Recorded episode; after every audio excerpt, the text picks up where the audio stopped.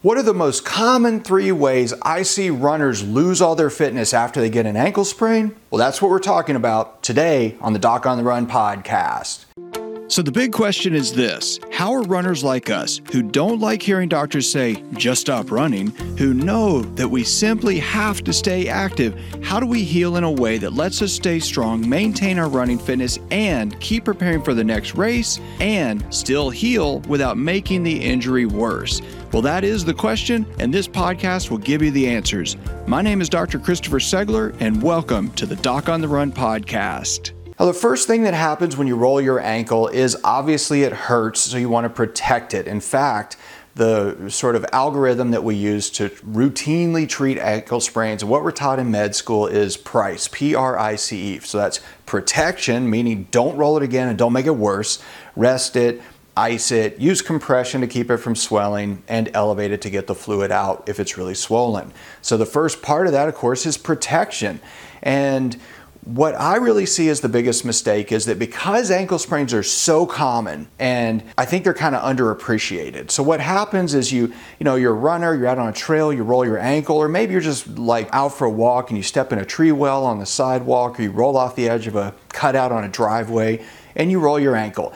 And because it's just a, a, minor thing, you think, you don't worry about it too much. And what happens is that if you don't act fast enough and you really kind of dismiss it as an episode initially, you get a lot of swelling.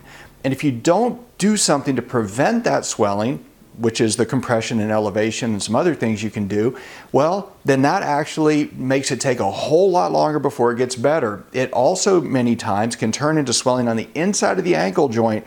And then when you're running, you're basically pinching the swollen tissue on the inside of the ankle, and it causes even more swelling, and it lingers, and it sort of forces you to run a whole lot less. That's the first thing. So, First thing is not acting fast enough to control the swelling when you roll your ankle because you don't take it seriously enough. The second thing is that if you have an ankle sprain and the next day it's fine, but then that's great. But if you don't have that scenario, then you may wait too long to get the correct diagnosis or an opinion, and you might wind up with an exponential loss in fitness just because you think it's sprained, but then you're kind of in the back of your mind, you're worried, is it broken? Might I have like a subtle fracture there? I know I talk about a lot about the lateral process fractures that are 10, well, in the research study that I did where I won an award from the American College of Foot and Ankle Surgeons for that research, well, we found out that the ankle sprains that this little subtle fracture is sometimes misdiagnosed as an ankle sprain is more than 10 times more common than previously thought. It's almost 10% of all ankle injuries.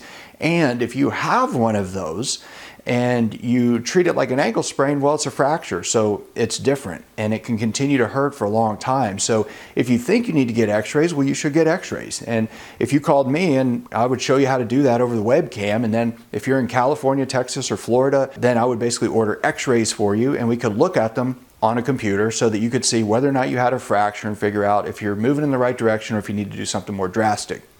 The third thing is that you don't rehabilitate it fully and you sprain it again and get a way worse injury later. This is unbelievably common.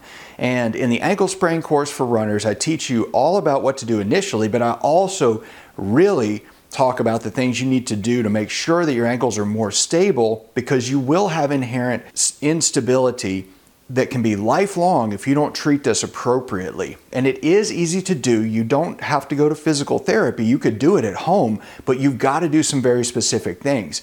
But if you don't do that, what happens is you have a little bit of, you know, because you stretch out the ligaments and they're a little more loose, you're running and it's a little more prone to roll in the first place. And when it does, the second time or the third time, it rolls with higher force and does more tissue damage.